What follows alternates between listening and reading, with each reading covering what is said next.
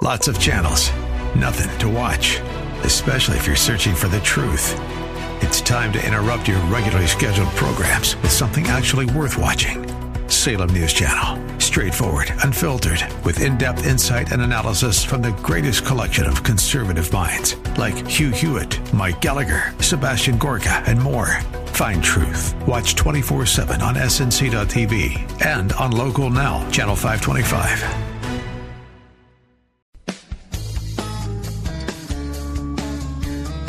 This is the Word to Stand On for Life with Pastor Ron Arbaugh.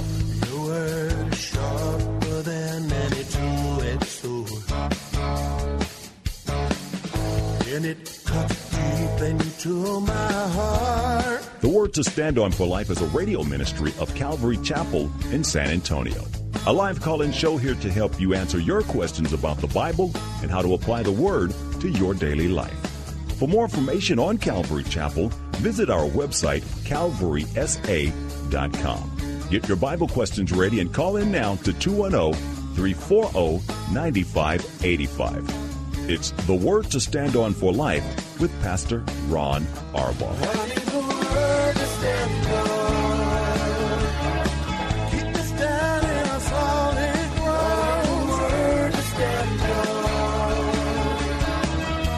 Welcome to the program. Yes, we do have a program today. I'm Pastor Ron Arbaugh from Calvary Chapel in San Antonio, Texas, and this is a program, as you know, dedicated to taking your phone calls and answering your Bible questions, life questions.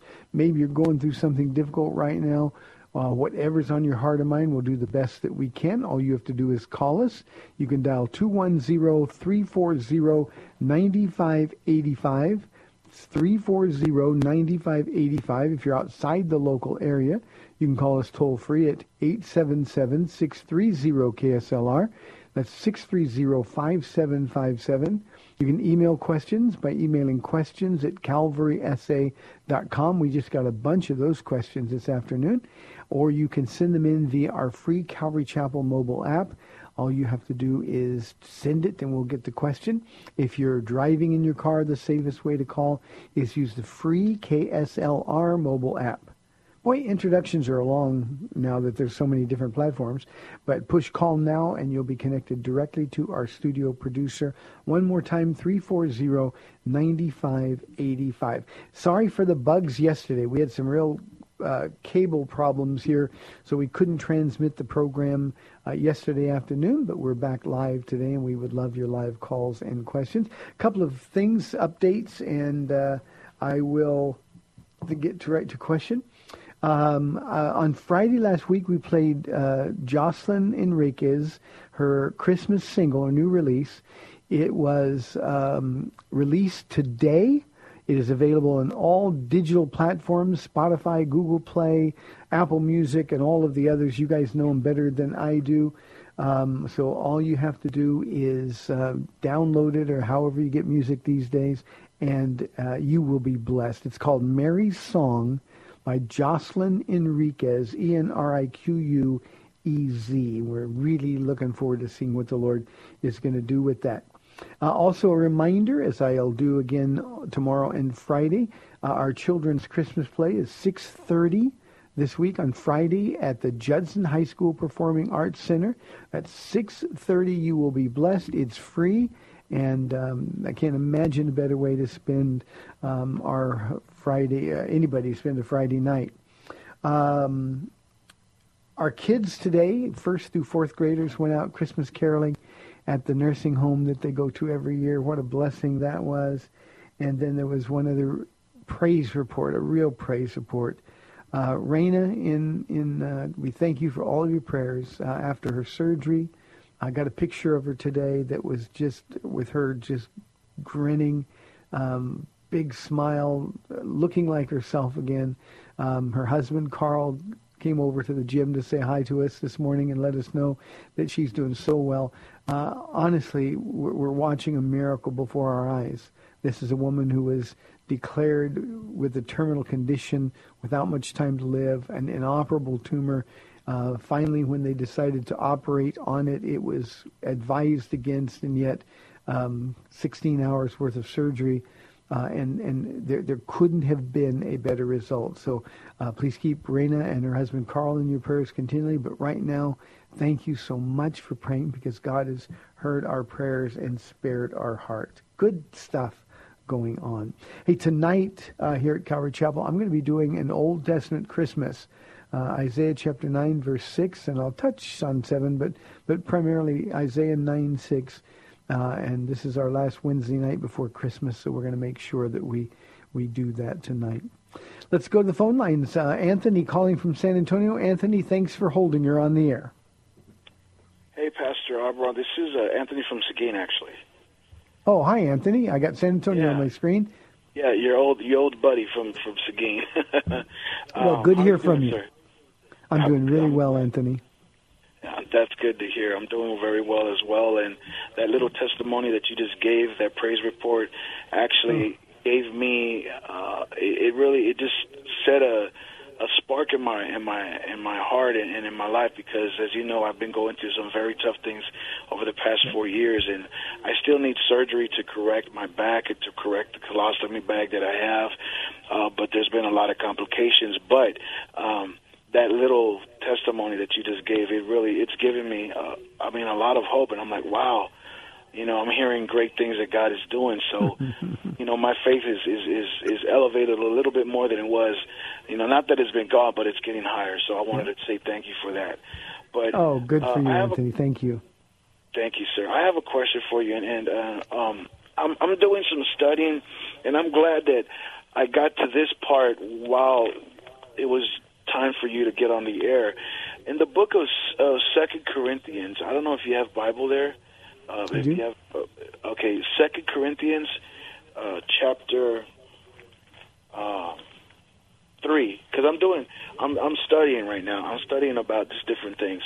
Chapter three and verse 12 through, uh, let's say, uh, 15. It says, Therefore, since we have such a hope, uh, you know, we are very bold. We are not, we're not like Moses who would put a veil over the face to keep the Israelites from, from uh, gazing at it while the radiance was fading away. But their minds were made dull. For to this day, this is a question that I have. For to this day, the same veil remains when the old covenant is read. It has not been removed because only only in Christ is it taken away. Even to this day, when the when Moses is read, a veil covers their hearts. But whenever anyone turns from the Lord, the veil is taken away. Taken away. Now, I have two questions the veil what veil is is he referring to and then when he says when moses is read that referring to and i don't have a radio so i'm going to stay on the line if you don't mind Okay. Thank you, Anthony. Uh, so there's no um, misunderstanding. Uh, when Moses is read, is always a reference to the law. In that context, when the law is read before Jews, um, the, the veil, it's a figurative veil. Now, the, the veil that Moses actually hid his face or, or, or put over his face was a literal veil. Um, he didn't want the Israelites to see. He would come down from those times with God, and his face would be glowing from being in the presence of the Lord. Um, but, but as he would come down, of course, that, that glow would begin to fade away. He didn't want the people to see it fade, so he would cover his face with a veil. Well, what Paul is doing is using that example to say that there is a figurative veil that covers the hearts and the minds of Jews whenever the law is read. Now, I, I have a I have a theory on this, um, Anthony, that might be a little different than most, but um, you know, the, the the veil. Jews have always looked at the law as though it was something they had to do, and uh, it's almost like, okay, we're going to read the law, I'm going to do the law. Instead, as we know from Galatians, that the law uh, should have only served as a schoolmaster leading us Yeah. to Christ. And the reason is because we can't do the law. So that veil, that veil of self-effort, that veil of, of, of trying to do good or be good is still over their hearts. Uh, and it's not been removed because the law is incapable of removing it. When he says only in Christ is it taken away, you read the, the last verse, verse 16. Yeah. The answer for that is whenever anyone turns to the Lord, the veil is taken away. So this is great instruction for us in terms of how to uh, pray for Jews. Um, you know, the, the, God's given them great covenants and great promises, but only in Christ are they going to be fulfilled. And the way I pray for Jews, uh, Jewish unbelievers, is that, that okay, Lord, uh, uh, take the veil away. I've got a, a family that I'm very close to, um, actually my landlord here at the church, and uh, wife and a, husband and wife and, and uh, two daughters that are in college now. And um, uh, they've they've stopped by and talked to me many many times. And this veil, you can I can actually see the veil and yet you can see little glimpses of openings. So my prayer is always for them, Anthony, that they would turn to Jesus, just a little turn by faith to Jesus, and then that veil would be removed. And that's the way Jews come to faith in Jesus Christ. So that's the the intent of the passage in Second Corinthians chapter three. Okay, so it's it's, it's not a literal veil; it's a figurative uh, veil. And uh, when it says when Moses is read, that's referring to the law when when they're reading the law. the law. Okay. Right. Okay. All right. Thank you so much, Pastor. You have a great day. My pleasure, Anthony. Thank you. God bless. 340-9585. You know, whenever Jesus would go in and he would read from either the law or the prophets in the synagogue, um, that, that's the, the dynamic that he was fighting. Um, whenever Paul would, would take the gospel first to Jews, that was the dynamic. When when we read over and over that a few believed, or uh, or in some cases a lot of people believed, but many more did not believe. Why? It's because that veil that covered their hearts. And I think, and this is for you, Anthony, and for everybody else as well. I I think that there's a lot of times when that's important instruction for us as well, because when we are are told what the Bible says to do, we immediately think, okay, I can do that instead of realizing that apart from Christ, we can't do any of it. In fact, apart from Christ, we don't even want to do any of it. And so we look at the Bible as, okay, I got to do this to be good. I got to work hard to please God. Instead of understanding by faith that Jesus already has given us everything because he's already pleased with us. And then as we walk with him and as we pursue good works, we pursue good works as an honor and a privilege, as a get to rather than a got to. And it's a very important distinction to make as we approach God. It's not what, what I have to do. You know, we, we have a tendency to believe if we mess up or we fall away for a minute, God's angry with me, he's impatient, he's not going to give me another chance. That's the completely wrong impression. So, uh, Anthony, I hope that uh, really helps. Thank you very, very much.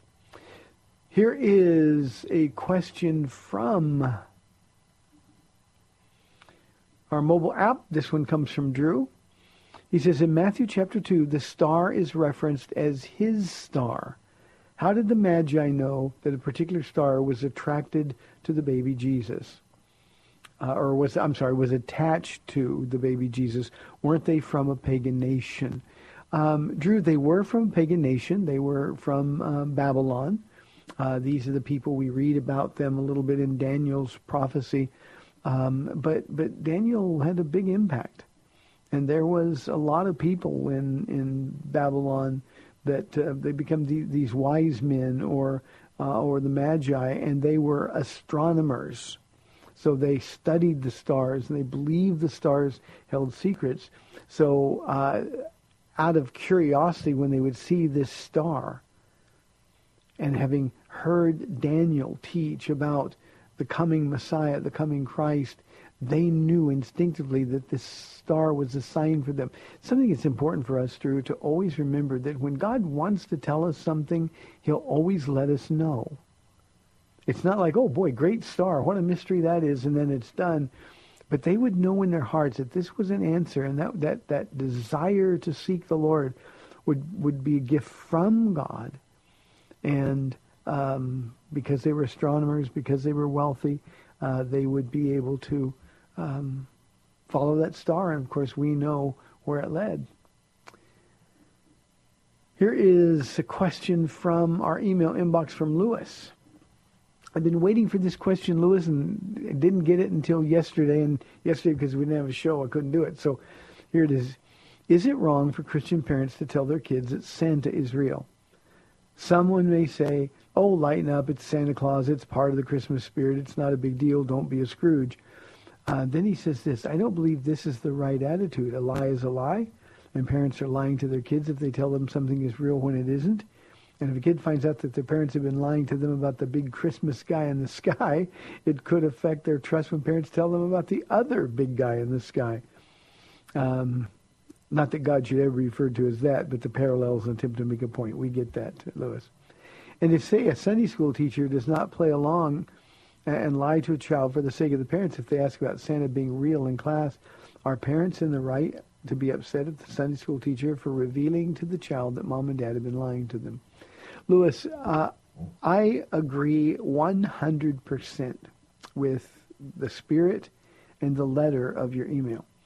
A uh, couple of things. It's always wrong to lie. Jesus said the devil is the father of lies. Now I know there are lies that we look at as harmless, but but I don't think any lie is harmless. And I'm no Scrooge, you know, I'm not one who says we shouldn't celebrate Christmas because it's a pagan celebration or all those things. But but but lying is always always wrong. And we we do that um, because we want to go along to get along. So uh, I have no problem with parents telling them what the legend of Santa Claus is all about. But then reminding them, you know, Santa Claus is made up. Our Jesus is real. And then we can talk about the one who really gives good gifts. For God so loved the world that he gave his only son. He gave. And so we get the gifts. It's Jesus' birthday we celebrate, but God is the one who gives the gifts. I love that. So um, I honestly believe that parents need to learn to tell their children the truth. Uh, Paula will tell you that, that when she found out Santa Claus was a lie, she always wondered, well, what else are my parents lying to me about? So I think it's a terrible thing to do. I don't think anybody's going to hell for it. But at the same time, um, the devil is the author of lies, the father of lies, and because of that, it's always wrong to lie. One more comment. The idea about a Sunday school teacher. If a parent ever puts a Sunday school teacher or a children's ministry teacher in a position to lie to their parents, that's not on the on the on the Sunday school teacher or the children's church teacher at all. That's on the parent. So when people walk in these doors, we tell them the truth. And if a kid asks us if Santa Claus is real, um, we're going to go get their parents. We're going to sit down and give the parents the opportunity to tell them the truth. But the idea here is that lying is always, always wrong. And someone says, oh, you're just being a Scrooge. It's a Christmas spirit. It's not part of the Christmas spirit. Santa is not, has nothing to do with the Christmas spirit. The real Christmas spirit is the spirit of Christ. And I too have had some fallout from saying that, oh, it's not a big deal. We just want our kids to stay kids. I want them to stay kids that know and love the truth. 340-9585 here is a question from our e- email inbox from Chip. He says, Pastor Ron, would you please explain 2 Peter chapter 3 verse 5 and chapter 3 verse 12? Verse 5, the earth was formed out of water and by water. Is there a way to understand formed out of water. Is the latter a reference uh, of water referring to the Holy Spirit? Uh, let me do that one first, Chip. No, there's no reference to the Holy Spirit. The earth, the land was formed out of water. The earth, the earth was covered by water and the land appeared. So that's what that's a reference to. Um, so that's all that's the reference to. Uh, it says in verse 12, as you look forward to the day of God and speed its coming, do we have a way to speed up and bring about the return, Lord, quicker than time is now? What does that look like and how do we know it's working? Will there be signs, if you will, showing us that we're making progress? Chip, I love that question. You know, we know that prayer, I had this question on Monday, I think it was. Um, prayer moves the heart of God um, um, We need to look forward to the day of God. Speed, it's coming. I don't know that we can actually move the timetable because God knows exactly when that time is going to occur and we don't. But I think the, the picture here is as I'm looking forward to the day of, of God, um, there's an excitement, there's an eagerness, that, that moment when we're with our Jesus. And then time seems to speed up a little bit. You, know, you all have children, and many of you have children at home, and they've been looking forward to Christmas ever since the Christmas uh, advertisement started appearing on TV. Well, the closer we get to it, the closer it is. And I think that's what Peter is communicating. Um, we speed its coming. Is that an individual thing? It, it must be because there's no way that we can move that timetable. What I do know is that as we live our lives every day expecting the return of Jesus, when that day comes, it will come suddenly, not so much speed it up in terms of days, weeks, months, or years, but it'll come all of a sudden without warning, and we will be with Jesus. Now, the day of God that Peter refers to in, in this particular chapter is not the rapture. It's a very Jewish reference to the day of the Lord. You can read about it in Matthew chapter 19. In Matthew chapter 19, when Jesus returns and we return with him, uh, he'll set his feet on the Mount of Olives. He'll destroy his enemies. And that's, that's always the Jewish reference to the day of the Lord. The rapture is coming prior to that, some seven years prior to that. Um, and uh, we can see signs all around us. Now, in the Great Tribulation, in that last seven years, there will be signs everywhere. Joel talks about, the prophet Joel talks about the blood moon and the, and, and the, the dark sky um, the, the, the signs um, that are, are given to us in the book of Revelation itself.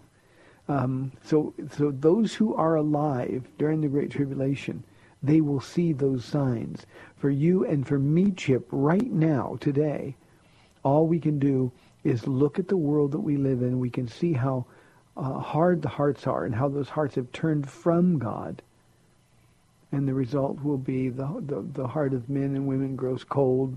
Paul talks about it in the second Timothy chapter 3, the last and most personal of his correspondences with Timothy. But Timothy marked this, in the last days there will be perilous times, he said. And then he describes the kind of worldship that we live in. So those are the signs for us. But the signs in the sky, the signs of judgment, the pouring out of God's wrath, those are very specific signs that Jesus talks about on the Olivet Discourse. Um, the Old Testament prophets prophesy of. Uh, we, fortunately, will not be here to see those signs. Thank God for that. So, Chip, thank you for the question. I love end times questions. 340-9585. I think we've probably got about uh, a little over three minutes left in this half of the program. Here is a question from our mobile app. It comes in anonymously. It says, I've always loved the idea of food in heaven with no calories or adverse effects. So do I, Anonymous. But what about 1 Corinthians 6.13 where Paul says, uh, food for the stomach and the stomach for food, um, even though God is someday going to do away with both of them. I think what Paul is referring to in 1 Corinthians 6, Anonymous, is simply um, you know, our carnal nature, our, we crave food to fill our stomachs. Um, we sin to fill our, our, our spiritual, our figurative stomachs. Um, but, but that's what it's for. But, but that, that entire passage in 1 Corinthians chapter 6 is about denying self, getting away from the, the, the needs, the carnal needs of, of our flesh, and instead living for the Spirit of God. 1 Corinthians 6 is one of those places where it talks about people who live like this, and it describes a lifestyle of willful, willful sin. People who live like this will not inherit the kingdom of God. So our sights are supposed to be higher. Our pursuits are supposed to be that which pleases the Spirit of God in us. I too, Anonymous, have always loved the idea of food in heaven. Now, I don't know what the kind of food is. I have a thing now. I, I make a confession here. I'm not a fruit person. Uh, I'll eat bananas and um, Uh, Paula gives me raspberries. That that's fine, but I'm just not a fruit person. I'm a texture guy, and I can't bite into a pear, bite into a peach, or something like that. It just kills me. Um, but but I think in heaven we're going to eat fruit, and I say that because the fruit of the trees uh, of paradise it, it's going to be wonderful. Here's what I know for sure: everything that we eat in heaven will be perfect.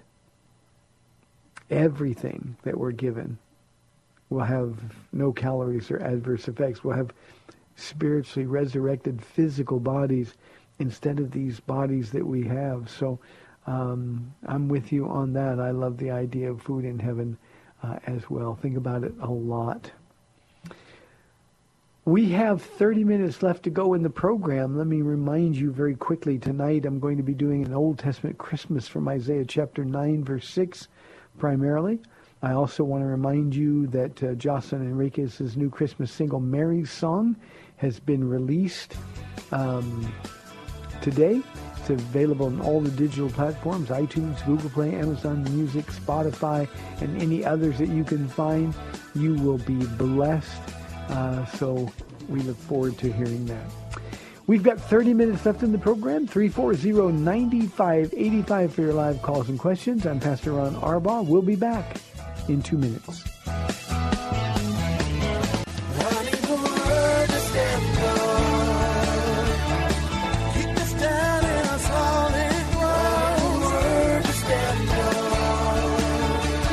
Welcome back to the Word to Stand On for Life. We're taking your calls at 340-9585 or toll free 877-630 KSLR. Now, here's Pastor Ron Arbaugh. We're back with the second half of the program, 340-9585 for your live calls and questions, or toll-free 877-630-KSLR. Here is a question from Thomas from our email inbox. Uh, good afternoon, Pastor Ron. In John 3, 2, Nicodemus says to Jesus, Rabbi, we know that you are a teacher who has come from God. When Nicodemus says we, is he talking about we, all of us who are right here with you right now, or we, all of the Pharisees and religious leaders, or we, all of the people of Israel. Thank you, Pastor. Thomas, he's speaking specifically about the Pharisees, the Sadducees, the Sanhedrin, the Jewish Sanhedrin of which he would have been a member. So he's speaking collectively. Uh, but the context is we, and, and the idea here, and we, we know this by going through the gospel accounts, the Pharisees and the, the Sadducees and the Sanhedrin uh, they were always kind of huddling together to, to see what they're going to do about this Jesus problem. And those who were honest, like um, Nicodemus and like Joseph of Arimathea, um, but but nobody could do this if he weren't from God. Nobody could teach like he's teaching. We've never heard someone teach with such authority unless he was sent from God. So they know, and I think what Nicodemus was doing was summarizing the condition of his own heart. He was coming to Jesus saying, look, I know who you are. In fact, we all do now. Many of those religious leaders would have denied that publicly. But in private, they all knew. And that's why they were so accountable. So that was the basis of Nicodemus' approach, Thomas. Um, thought he was sort of buttering him up, flattering him a little bit. Um, but Jesus didn't let it go unnoticed. He um, simply corners him. You must be born again. You of all people should know that you must be born again. Otherwise, you'll not inherit the kingdom of God. And of course, that led into um, one of the most famous chapters in all of the Bible. So, Thomas, thank you for that. Here is a question from our mobile app from William. Why did Jesus tell Peter, get behind me, Satan? Wasn't Peter just expressing concern for someone he loved? Um, Peter was being manipulated behind the scenes, William, by the enemy. We know that because Satan, uh, Jesus was addressing the spirit behind Peter. This wasn't a condemnation of Peter at all. He wasn't saying, Peter, you're a devil. What he was saying is the words that you just spoke have nothing to do with, with God or the things of God. You concerned about the things of this world. And uh, if you remember, Peter had just been commended for confessing that Jesus is the Christ, the Son of God,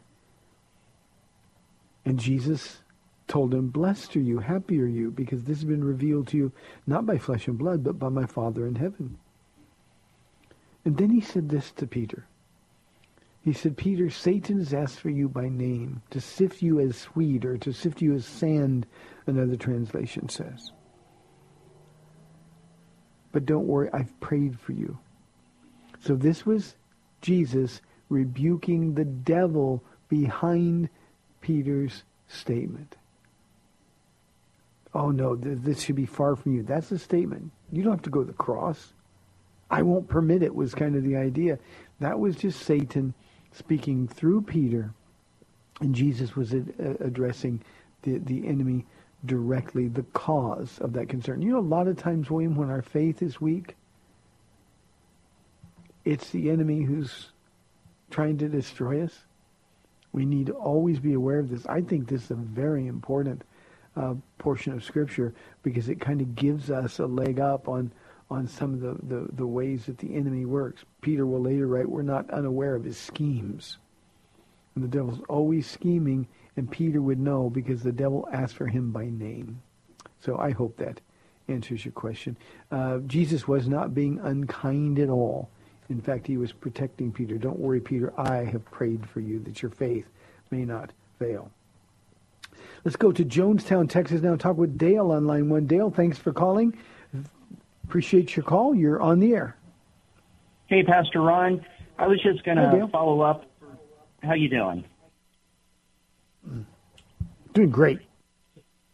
Good, good. I was going to follow up uh, for some for on something for people to consider regarding Santa Claus um, that I never really thought of before until last night when we were watching a, a Santa Claus movie, and um, you know that is at a time when we're celebrating the birth of our Savior, who came for sinners, not the righteous, and was you know hanging out with tax collectors and prostitutes uh, really the whole basis of the gospel.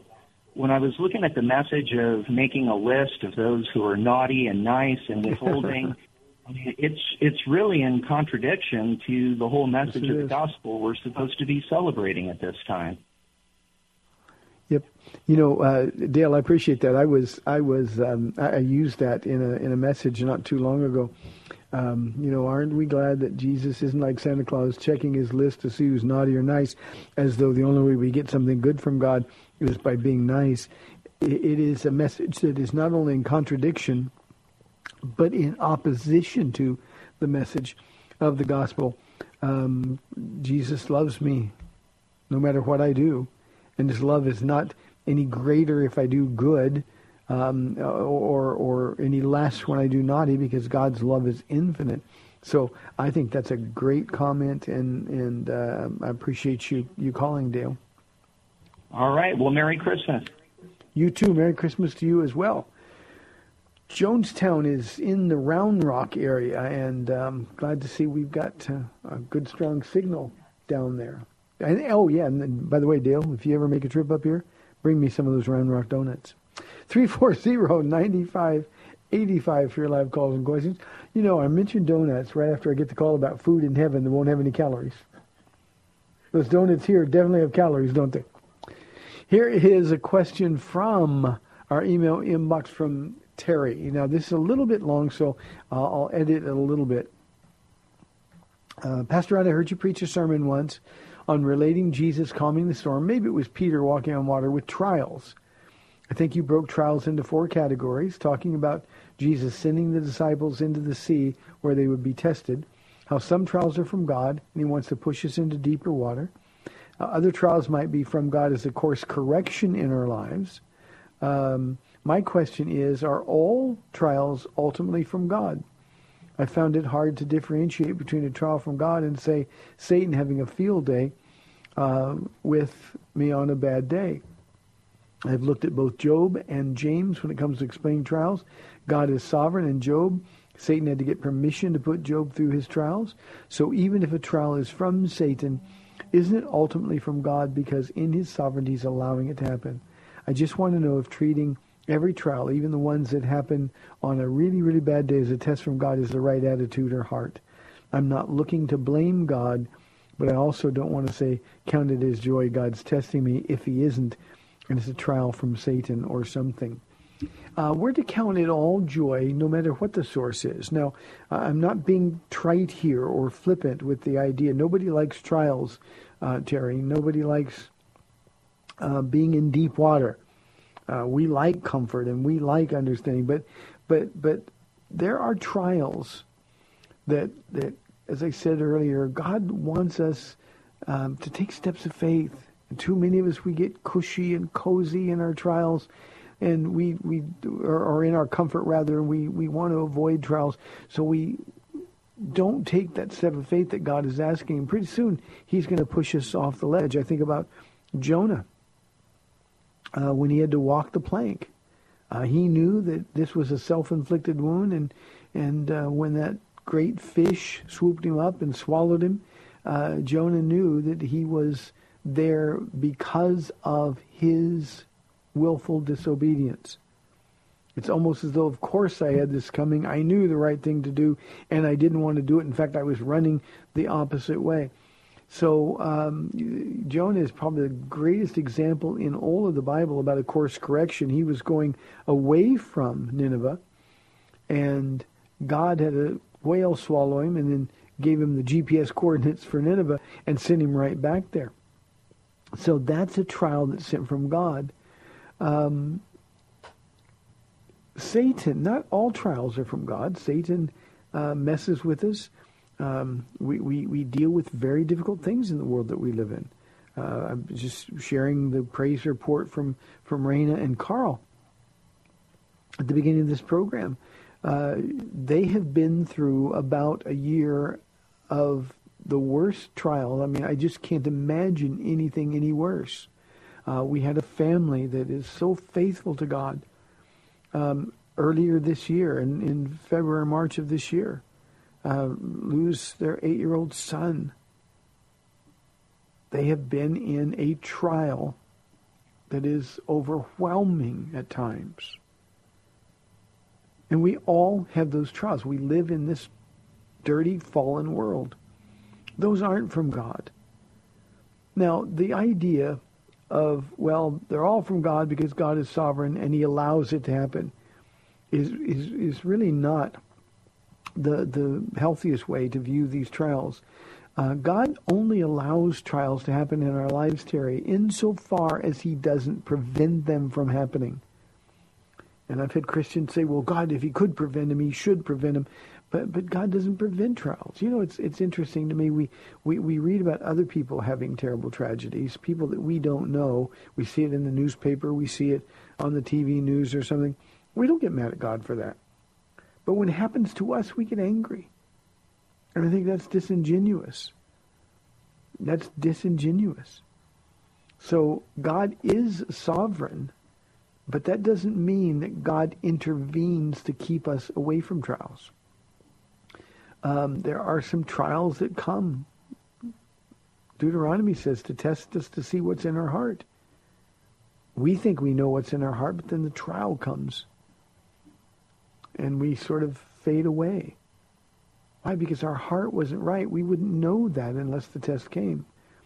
So um, I believe that knowing that some trials come from God is exactly the right attitude of the heart. We should respond to them quickly. Um, others experience trials that are uh, self-induced trials, trials of their own making or simply course correction trials, we should also pay attention to those and make the necessary course correction. So, um, a trial, by definition, is painful. But we know that Jesus is with us in our trials, and that's what we need to remember. So, Terry, I hope I answered your question. But just because God allows something, it's not causative. People have been suffering from the moment Adam and Eve sinned. It's not realistic. In fact, it's naive to expect that just because we're Christians, we shouldn't suffer.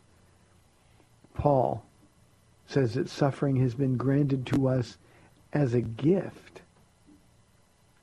As a gift. And I got to tell you, I'm not grateful for that gift as often as I ought to be. And yet I watch what so many people that we minister with here at Calvary Chapel, I watch the work that God does in them and through them in these trials. And you conclude that it's worth it. Again, we don't like the trial. I'm not being naive here. But you see the Christian that emerges from the trial. And that's a man or woman more like Jesus than they ever imagined they would be. So I hope, Terry, that um, makes some sense to you. Here is a question from Mike. Oh, no, you know what? This is a question that I read at, right at the end of the program on Friday, or on Monday, rather. And I didn't have much time. So Mike's question was, what should the focus of youth groups be? And his question said, it seems like we focus at our church on outreach and missions almost completely. And my, my quick answer, running out of time the other day, uh, Mike, was we should focus on Jesus, the Word of God. Do they know the Bible? Do they know the Bible stories? Do they know the characters? Do they understand that reading the Bible and being transformed by it is really what the focus of our youth group should be? Now, the reason I wanted to keep this question over, Mike, is because I know there's a lot of uh, pastors who listen to this program in San Antonio and uh, a, a lot who are young and doing youth ministry. And we have these kids for a short time at the formative years. Our church has always taught the Bible verse by verse, no matter the age. Now, obviously, we, we do it uh, at their age level. But when you come to Calvary Chapel, you bring your child to Calvary Chapel, they're going to be in the Bible verse by verse, and they're going to teach that passage. Teach it at a level the child can understand, but they're going to teach that passage. That means our kids, from the time they're toddlers, they know about Jesus. They know about the Bible stories, the, the, the, stories about Abraham, Isaac, and Jacob, and they know about David and Goliath, and they know all these stories, but we're relating it always as it comes up in the Bible. Um, when they come to junior high school, those questions change as their bodies and their minds change. So what we have to do by the time they get there is have a foundation that's solid enough that it won't be shaken when things begin to change. So the focus of all youth ministry should be just give them Jesus. The way we do that is to teach the Word of God. And anything else is insufficient. Entertaining them, uh, having fun, none of that matters. What matters is that they get a foundation in who Jesus is and what he's done, and then they have a at least a working understanding of the Word of God.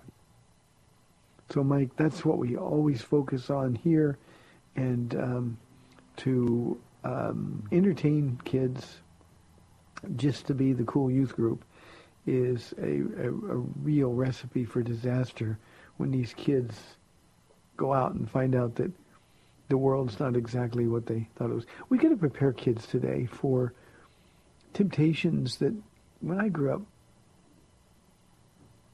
were really minor by comparison. You know, I, I remember sneaking peeks at Playboy magazine, the liquor store that we bought candy at. But that was nothing compared to your children now walking around with porn coming through their computers, their phones. And, and moms and dads, youth leaders, if you don't prepare your kids for that, they're going to get overwhelmed by all of the filth that's in this world. My youth pastor, I love him. I love him for a lot of reasons, but but he's really bold.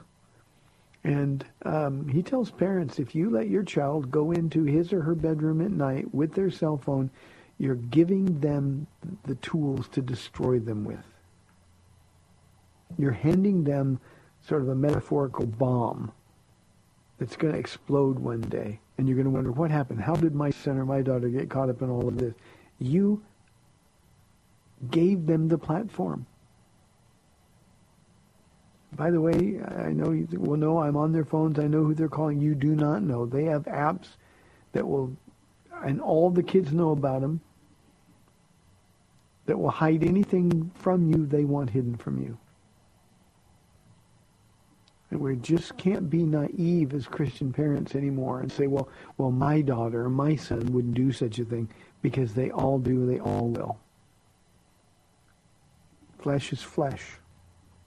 And our job as parents and youth leaders, Mike, our job is to equip them to deal with the world as it is, not the world the way we want it to be. 340-9585. Here's a question from Rachel. She says, I'm confused by the head covering passages in 1 Corinthians. That's chapter 11, by the way. Uh, are women to cover their hair in church still? Um, Rachel, a lot of people are confused by that. Paul was writing to a church that was out of control. And see, there's one, one problem. If we take a, a, a passage out of its context, then we can make it say anything.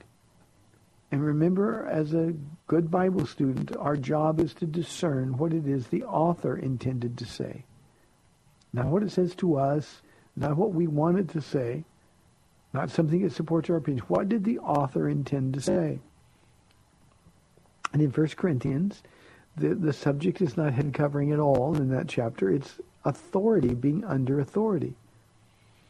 The Father is the head of Christ. Christ is the head of the church man is the head of the woman.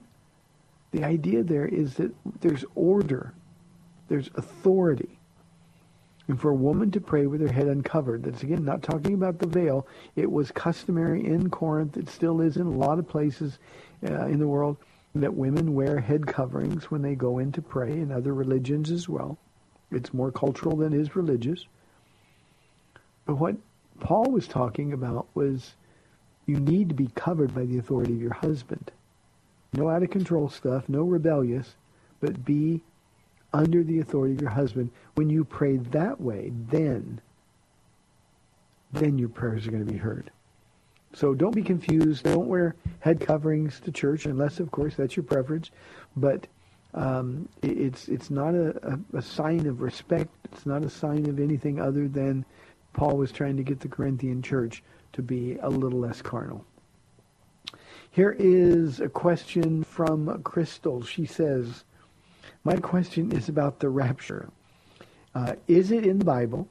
And when is it supposed to happen? I looked for the word rapture and could not find anything. Crystal, I know exactly, and this probably will take the rest of our time. Are we inside five minutes?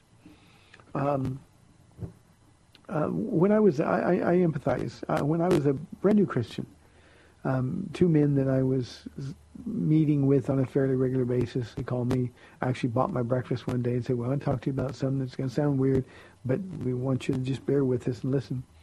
And they started talking to me about the rapture of the church. And, and one of the guys looked at me and said, you know, if the rapture happened right now, we would be taken away. Our clothes would be here. Our food would still be here, but we'd be taken away to be with Lord instantly. And all the other people would be sitting here eating like nothing happened. But of course, they'd wonder what happened, where we went. But um, he said that unbelievers will be left behind, and we who are believers will be taken up to be with the Lord.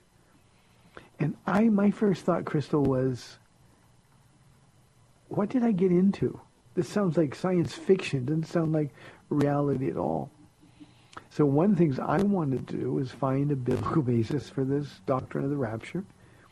Uh, it's in two places uh, in, in the New Testament, 1 Corinthians 15, uh, 51 and 52. Listen, I tell you a mystery. We will not all sleep. That means to die. We won't all die, but we will all be changed in a flash, in the twinkling of an eye, at the last trumpet. For the trumpet will sound, the dead will be raised imperishable, and we will be changed. Now, when I when it says we will be changed, that's metamorpho. We will be transformed like the the uh, butterfly um, in the cocoon uh, coming out. That's will be changed. That's the word picture. Uh, Thessalonians chapter four, verse seven, four, verses fourteen through seventeen. Paul's trying to encourage the Thessalonians. He said, uh, "We believe that Jesus died and rose again." And so we believe that God will bring with Jesus those who have fallen asleep in him. In other words, the people that have died, he's going to bring them with him when he returns. And then he says this, according to the Lord's own word, we tell you that we who are still alive, who are left till the coming of the Lord, will certainly not precede those who have fallen asleep. They, they, they're first because they're already with him. But we who are alive from the Lord himself will come down from heaven with a loud command, with the voice of the archangel, and with the trumpet call of God, and the dead in Christ will rise first. After that, we who are still alive and are left will be caught up together with them in the clouds to meet the Lord in the air, and so we will be with the Lord forever. See, this isn't Jesus coming to earth. He's calling us to come to him. Now, I get really frustrated when people say, well, you know, the rapture is a relatively new thing in the uh, 18th century. John Darby is the one who, who made it, uh, who came up with the idea, but it's nowhere in Scripture. Paul was a pre-trib, premillennial believer. We who are still alive, Paul expected to still be alive when the Lord came for his church. I've said on this program many, many times that that was the source of power in the first century church. Christians got up in the morning, they checked the eastern sky. This could be the day Jesus is coming. Well, we're to live, Rachel, the same way. Like every day could be the day that Jesus comes. If we live our lives like that, there will be power in our lives because we're going to live pursuing holiness. We're going to live in the presence of the Lord. We're going to live empowered by the power of the Holy Spirit. So those are the places where the rapture is. The word rapture is not in the Bible. It's from a Latin word, rapturo, raptus. But it describes what's going to happen. It's a sudden snatching away. All I know is Jesus is coming. I don't know when, but I know it could be today. Hey, thanks for tuning in today. Appreciate the calls and great questions today. You've been listening to the Word to Stand on for Life. Tonight, I'm going to be doing an Old Testament Christmas from Isaiah chapter 9. You can watch it online. God bless. Thanks for spending this time with Calvary Chapel's The Word to Stand On for Life with Pastor Ron Arbaugh. The Word to Stand On for Life is on every weekday afternoon at 4, and Pastor Ron invites you to find out more about Calvary Chapel at calvarysa.com. The Word to Stand On for Life was sponsored by Calvary Chapel of San Antonio.